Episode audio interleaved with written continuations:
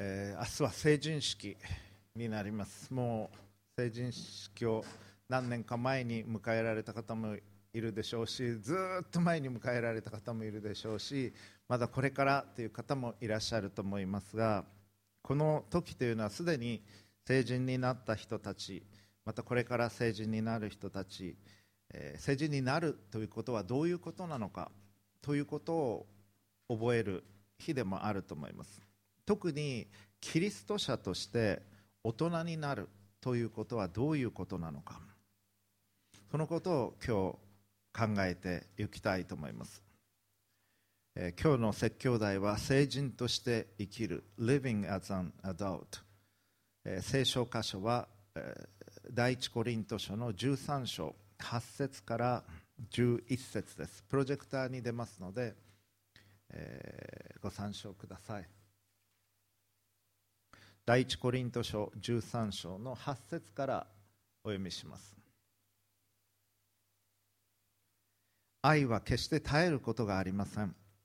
予言の賜物ならば廃れます。威厳ならばやみます。知識ならば廃れます。というのは私たちの知っているところは一部分であり予言することも一部分だからです。完全なものが現れたら不完全なものは廃れます。私が子供であった時には子供として話し子供として考え子供として論じましたが大人になった時には子供のことをやめました。今私たちは鏡にぼんやり映るものを見ていますがその時には顔と顔と合わせて見ることになります。今私は一部分しか知りませんがその時には私が完全に知られているのと同じように私も完全に知ることになります。こういうわけでいつまでも残るものは信仰と希望と愛です。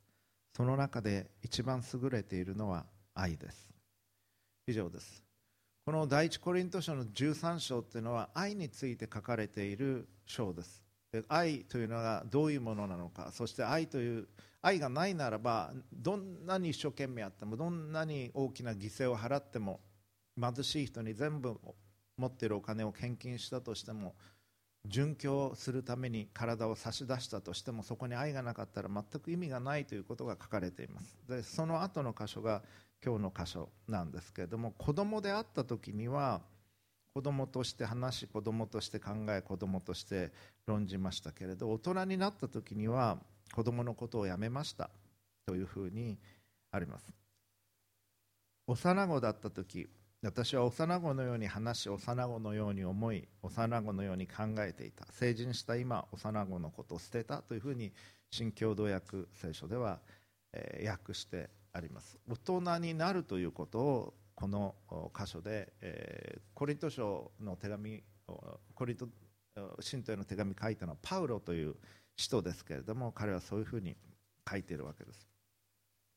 今日申したいことを一言で言うならば大人になるということそれは成熟するということです。大人になるということは成熟するということ。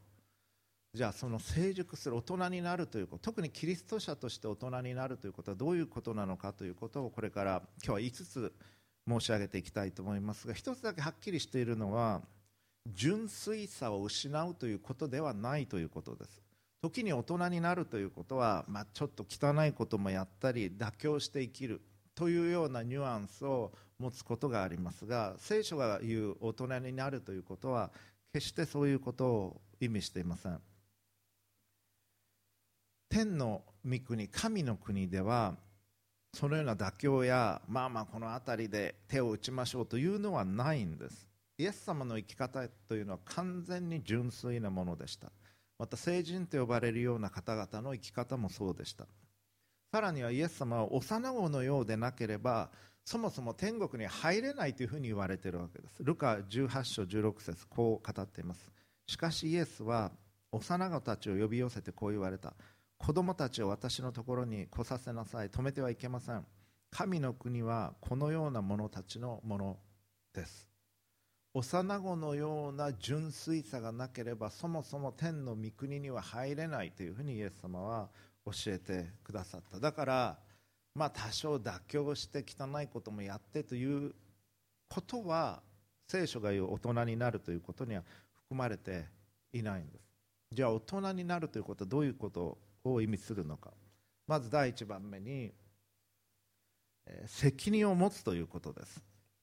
Being responsible 責任を持つ responsibility という言葉があります。英語で responsibility というのはレスポンスすることが able だから可能だから responsibility というふうに言うわけです。応答すること責任を取ることが可能であるということ。You are able to respond それが responsibility ということです。あなたはレスポンスすることが可能であるということ。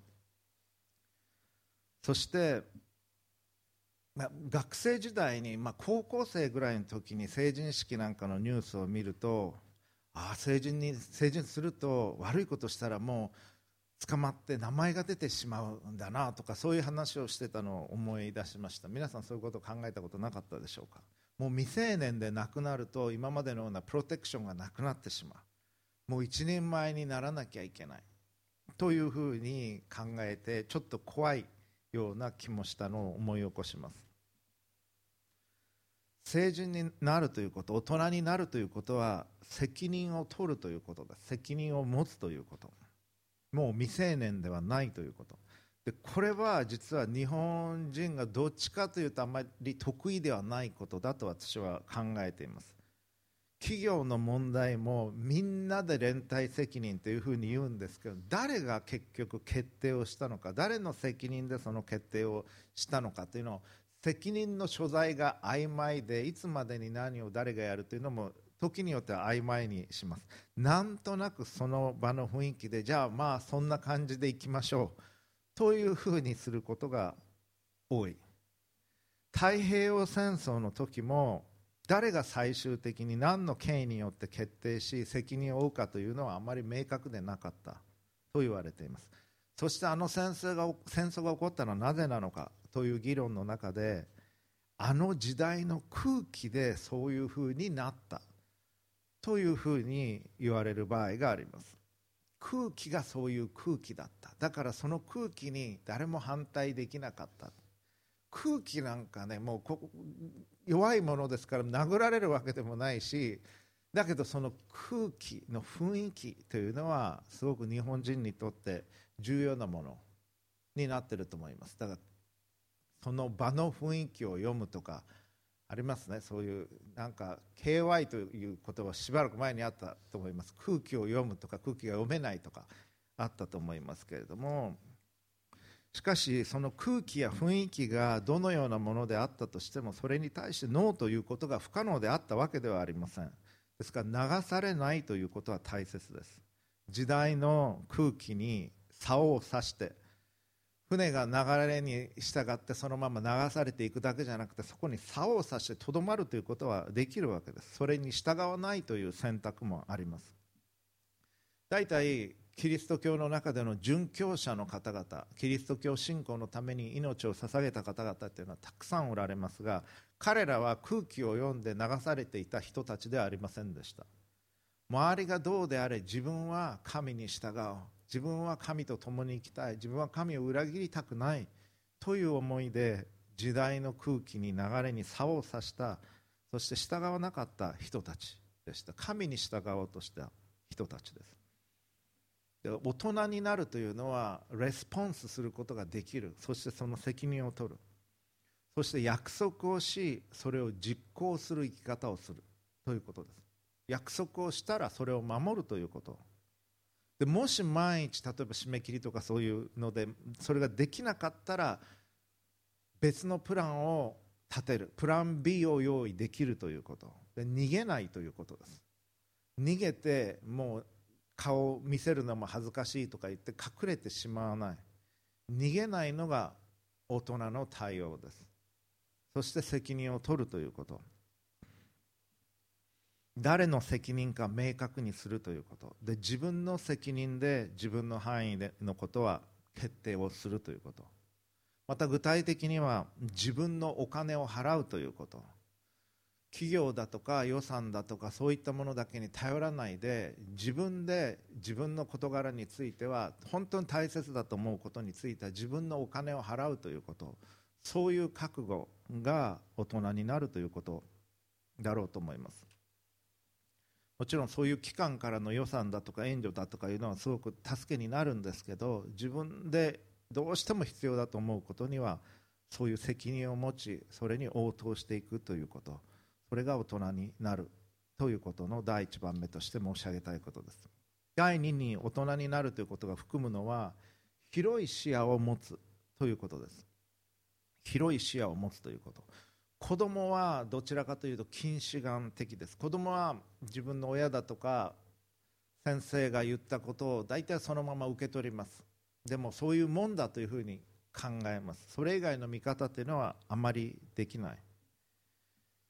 それは小学生や中学生だけじゃなくて高校生あるいは大学生の頃までもそれは入るかもしれません。よりまっすぐに行こうとする。一方で視野が狭いということはあると思います。大人になっていくときに他の視点からもものを見ていくということが重要になります。次の画像お願いします。これは、えー、めでたしめでたしクエスチョンマークという、えー、ものなんですけれども2013年の新聞広告クリエイティブコンテストの最優秀賞山崎宏さんという博報堂の方が作ったコピーで、えー、これ小さい赤鬼が泣いているんです。でここで書いてあるのは僕のお父さんは桃太郎というやつに殺されましたというふうに書いてる。桃太郎の話は、えー、桃から生まれた桃太郎が犬と猿とキジをキジにきびだんごを与えて家来として連れて行って鬼ヶ島に行って鬼ヶ島の悪い鬼たちを退治して宝物を取って帰ってくる。めでたしめでたしという物語です。岡山の物語なんですね。基本的に。岡山の人は少なくともそう考えています。私は岡山なので、まあ、桃太郎の話というのはすごくファミリアなものでした。岡山駅に行くと桃太郎の像があります。で犬と猿と生地もあります。いますしきびだんごも売ってます。あの岡山駅に行くときびだんごがあの岡山メーカーとして売られてますけど、まあ、命がけの戦いにきびだんご1個で連れて行かれるってもうどういうもんかなとも思いますけど 生地や犬も猿もね団子1個で戦いに連れて行かれるわけですけどまあ行っちゃったわけですけれども。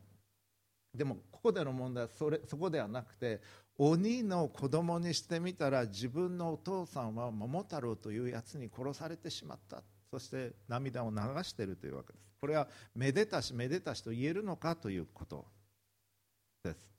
別の観点からものを見ることができる。それが大人になるということです。今アメリカとイランの間での緊張が高まってきてちょっと今それが緩みかけてますけれども戦,、まあ、戦争にはおそらくならないと私も今の状況ではそういう状況だとは理解してますけれども自分のところのストーリーだけじゃなくて相手側から見たらどういうふうに見えるのかというのを考えることができる。というのは大人です。視野が広がるということ。他の人の利益も考える。他の人から見たらどういうふうに見えているのか。で何かがなされる時にこのためにどれだけの人が心を砕いて犠牲を払って準備されたのかを考える。ことができるというのも大人の印だと思います。誰かがお花を用意してくださったならばそのお花に込められた思いはどういうものだったのか。例えばこの礼拝堂の礼拝の準備も朝早く来て椅子を並べて暖房を入れて食事の準備をしコーヒーを準備しそのために買い物をしてパンも買ってきてそういう準備される方がいらっしゃるわけです。でそういうのが見える人そういう背後にある思い気持ちが分かる人それが大人になるということです。そのためにどれだけのエネルギーが時間が捧げられたのかお金が捧げられたのかどういう気持ちがそこにあったのかを思いやることができるということ。これをある人は人間痛というふうにも言います。人間痛人間に通るというふうに書いて痛食痛とか言いますね。食べ物の味がよく分かる。舌の肥えた人食痛などと言ったりします。器のこともよく分かる人。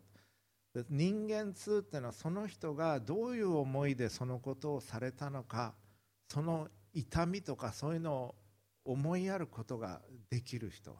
別の観点から見える人。人の厚みだとか重みだとか心の細やかなところまで感じ取ることができる。おもんぱかることができるということ。言葉の行間を読むことができる人配慮を持って。別の観点からものを見る。それが大人になっていく。時に必要なことだろうと思います。そして大人になるということが意味する3番目のこと。それは犠牲を払うということです。犠牲を払う。犠牲を払うというのは本能的なことではありません。我々は本能的に楽をしたい。痛い思いはしたくないはずです。歯医者さん行ってギリギリ削られるのが好きだという人いないと思います。趣味は手術を受けることですとかそんな人いないと思います。痛い思いはしたくない。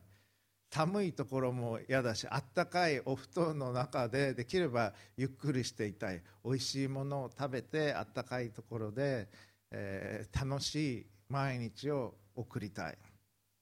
雨の日とかいうのは嫌ですね。雨の中びしょびしょになって寒い思いはしたくない。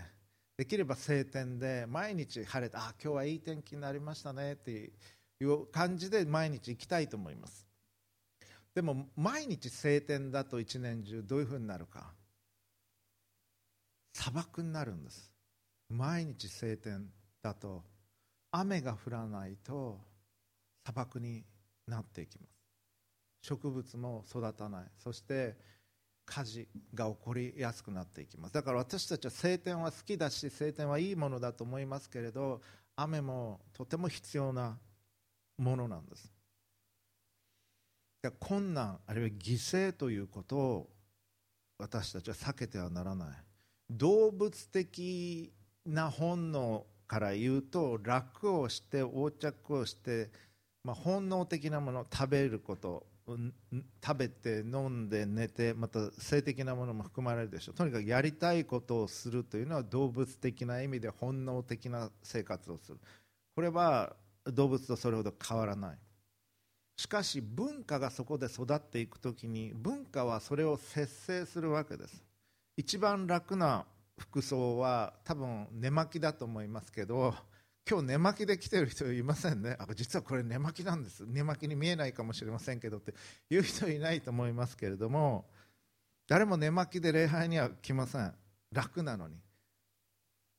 スーツを着たりネクタイをしたり窮屈ちゃんとした服装で来るわけですそれは文化的なものの中で私たちは学んでいくことです。型というのもあります。例えば茶の湯日本だったら茶の湯お抹茶ですね。それもあります。着物を着てこれもある意味で窮屈だと思いますけどお手前をしていく。それはそのやり方を学ぶ。お茶の稽古というのは私はお茶には造形深くないんですけれども、まあ、テニスだとか柔道だとかそういうのは稽古というか練習の場面見たことあると思いますが素振りをしたりあのランナーで打ったりとか組み合って投げたりとかするでしょうけどお茶はあのお茶碗投げたりとか そういうことはしませんからお茶の稽古というのはそのお手前をとにかく繰り返し繰り返し繰り返していくことだと理解しています。その中で型ができていく。でお茶をされる方っていうのは立ち方も座り方も歩き方も美しいんですね。所作が磨かれていきますその中で。そういうきっちりした型を身につけていく。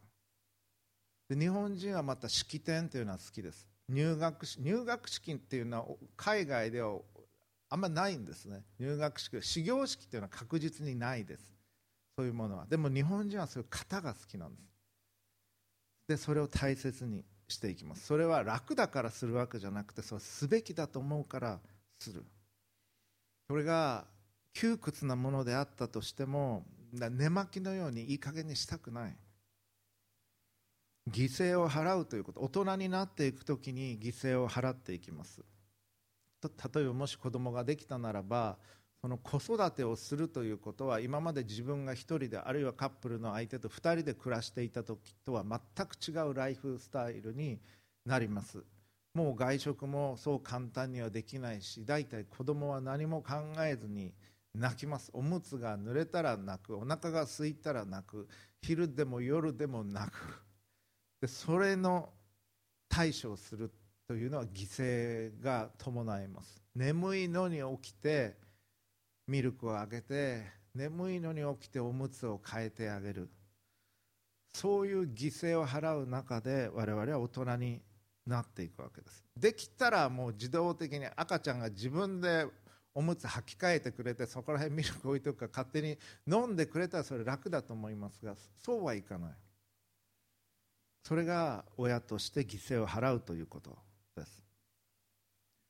そうする中で自分が親として成長していく。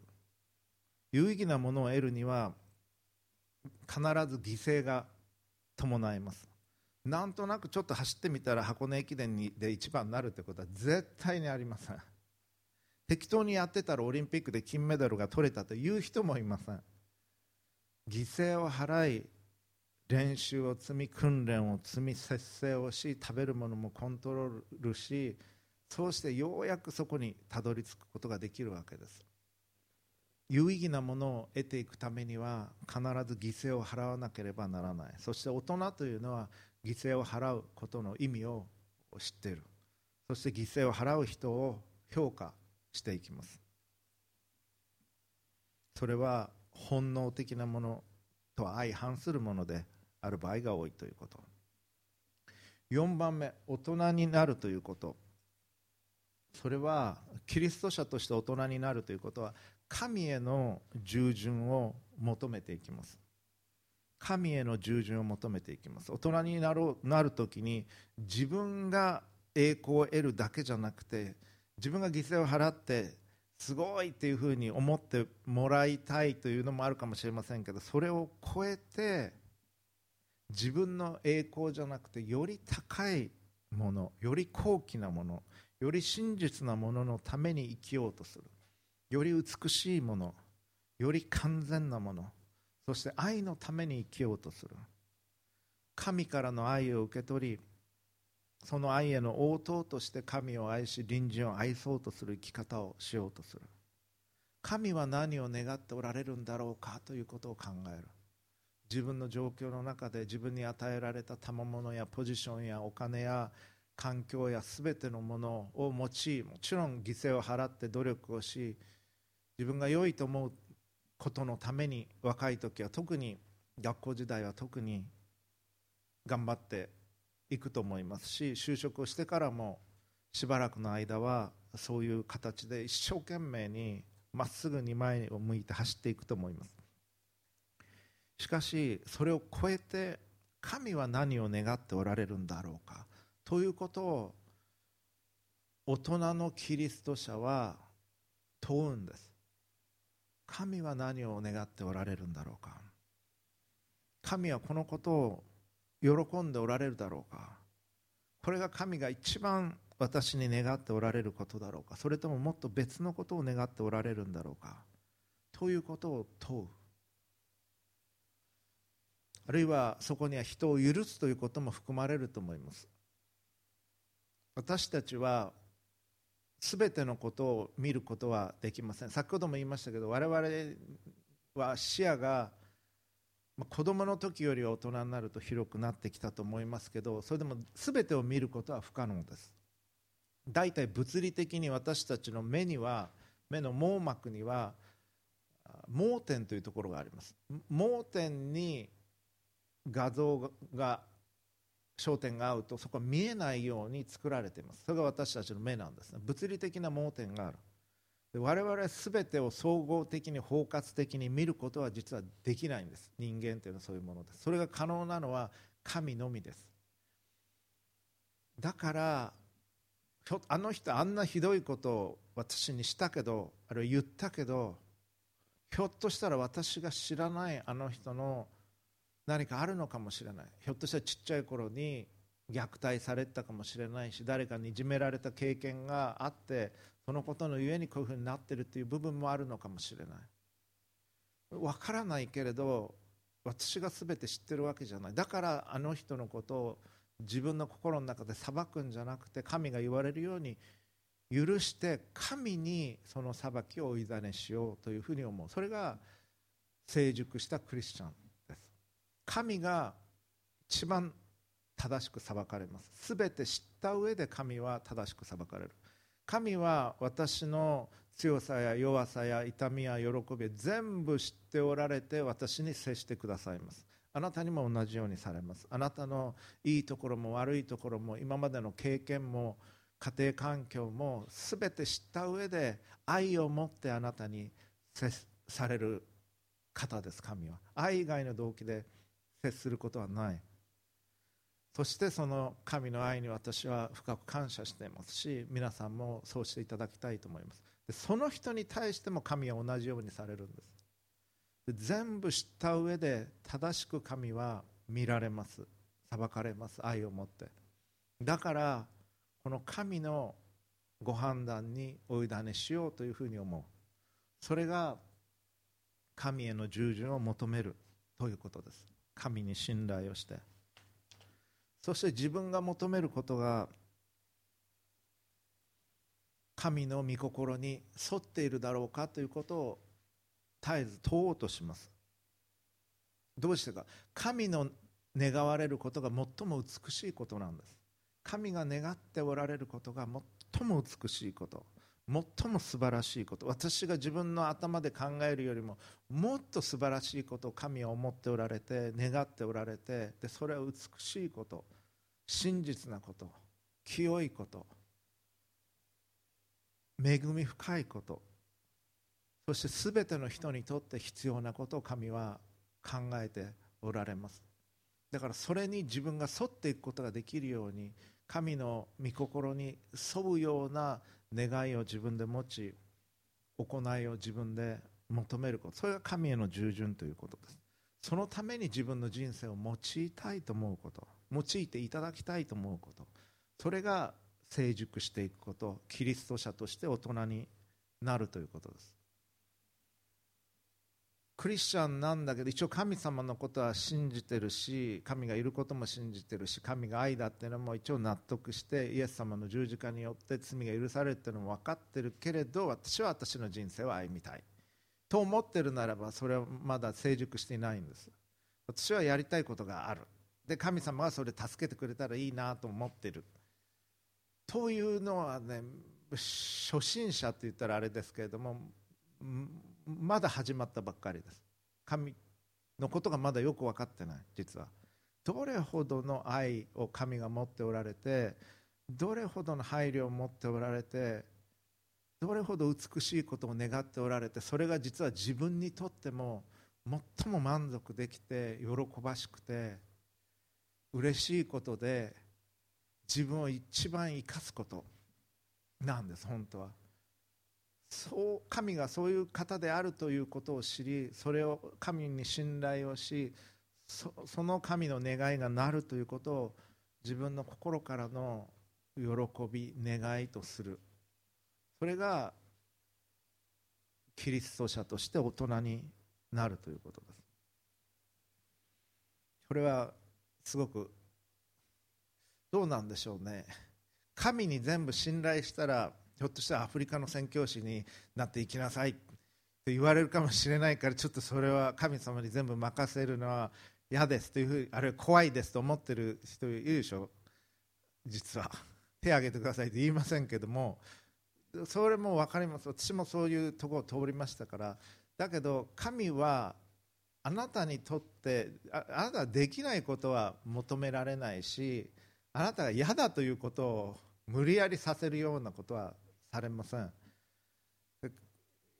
ノーっていうことはできるんです。神に対して。だってアダムとイブだって神との美しい関係があって神はこれが続いていくことを願っておられたのに彼らは神を裏切ったわけですね。その自由を用いて。神は無理強いされることはないんです。人に。だからいつでもノーということはできるんです。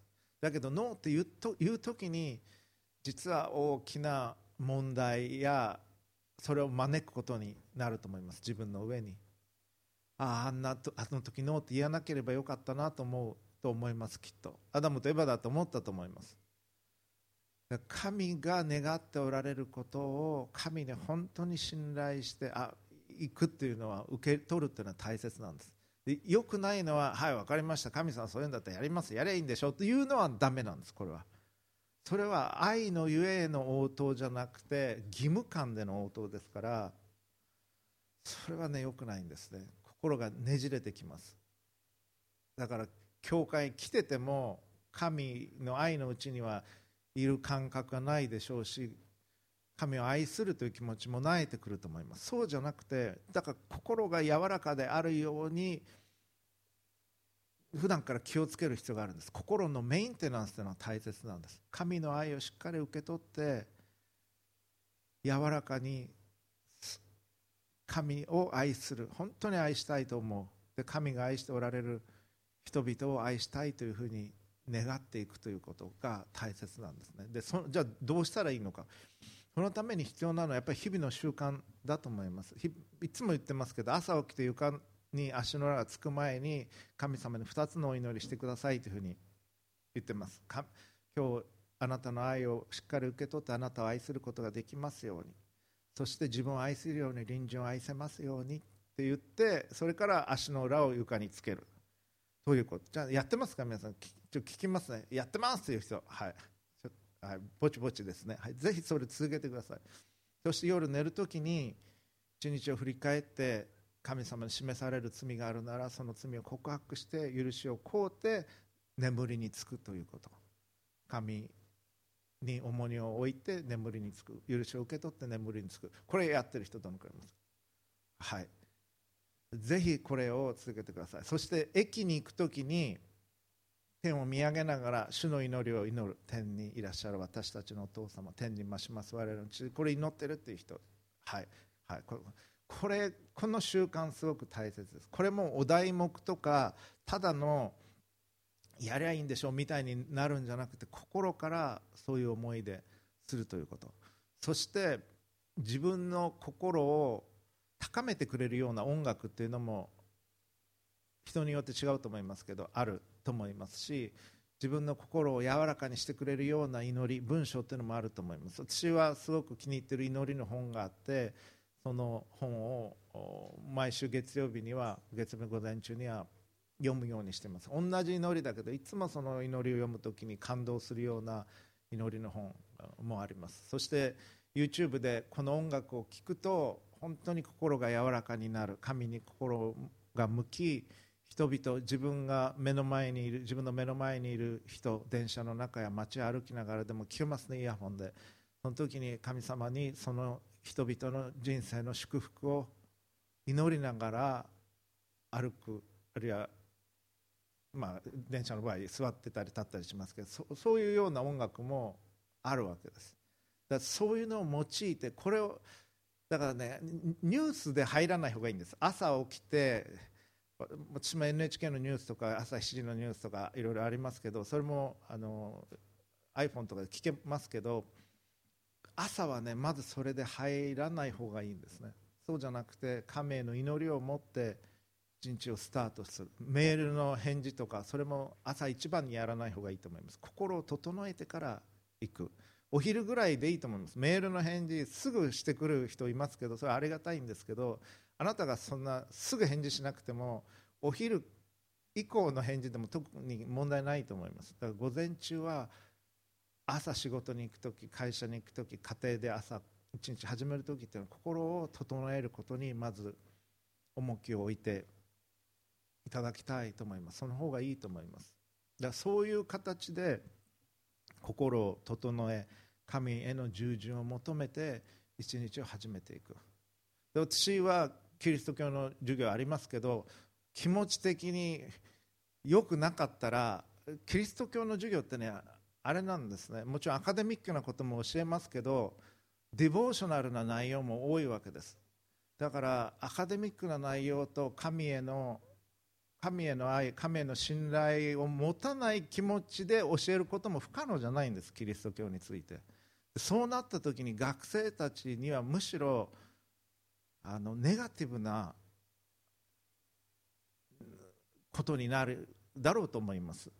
ですから自分の心が整えられているということは教師としても大切なんですね。だから朝学校に行く前に心を整えてから行くっていうのはあのここあの心がけています。大体説教に来る時に牧師の心ががさついていたらそれは聞いてる人たちに対しては悪影響絶対いきますね。だから牧師としても心が整えられるということは大切なんです。ですから皆さんが職場であるいは学校で家庭で朝心が整えられるということは実は大切なんです。なのでそのことを心がけていただきたいと思います。神の従順を求める。そして最後に5番目に大人になるということキリスト者として大人になるということは天国を念頭に置くということです。天国があるんだということ。そしてそこに招いていただきたいんだと思うこと。その天の御国を念頭にいつも置いておくということが実はキリスト者として成熟する大人でになっていくということです、まあ、男性だと今80歳から81歳が平均寿命です。日本に住んでる日本人の人たち。女性だと878歳が平均寿命ですがその80年で終わりではないわけです私たちは。心臓が止まったらそれで終わりではない。脳波が止まったらそれで終わりではない。永遠があるんです。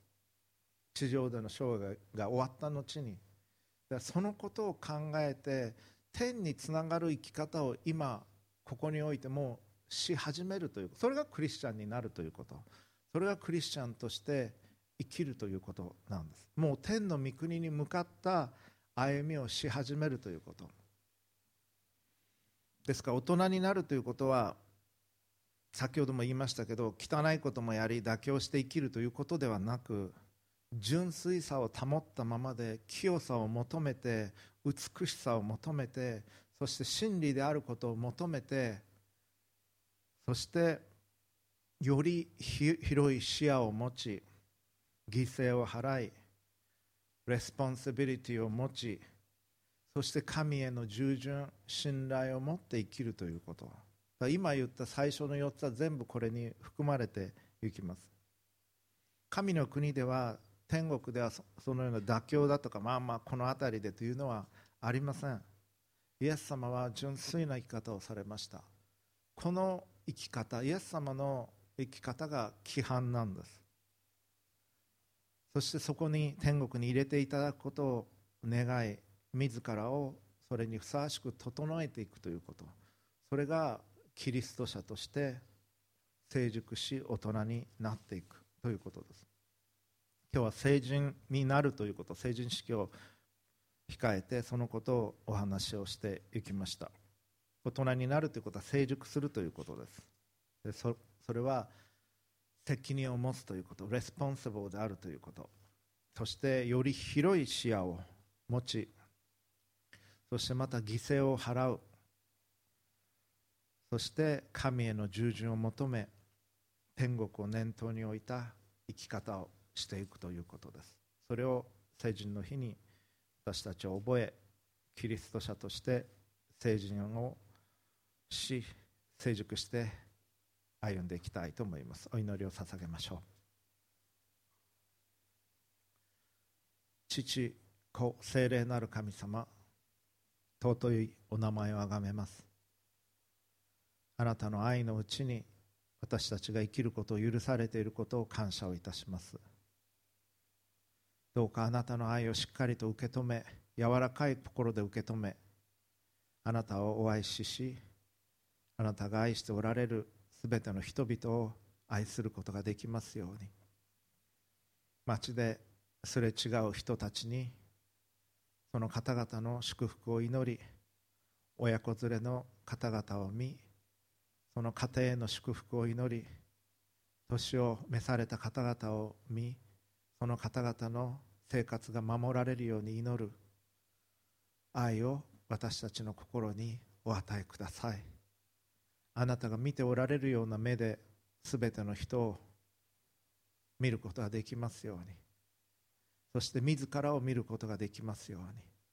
そして人々を支え人々がどのような思いで生きておられるかをおもんぱかり支えその方々のためにお祈りを捧げさせてください。この地にあなたの平和が実現しますように。どうか人々の生活が守られ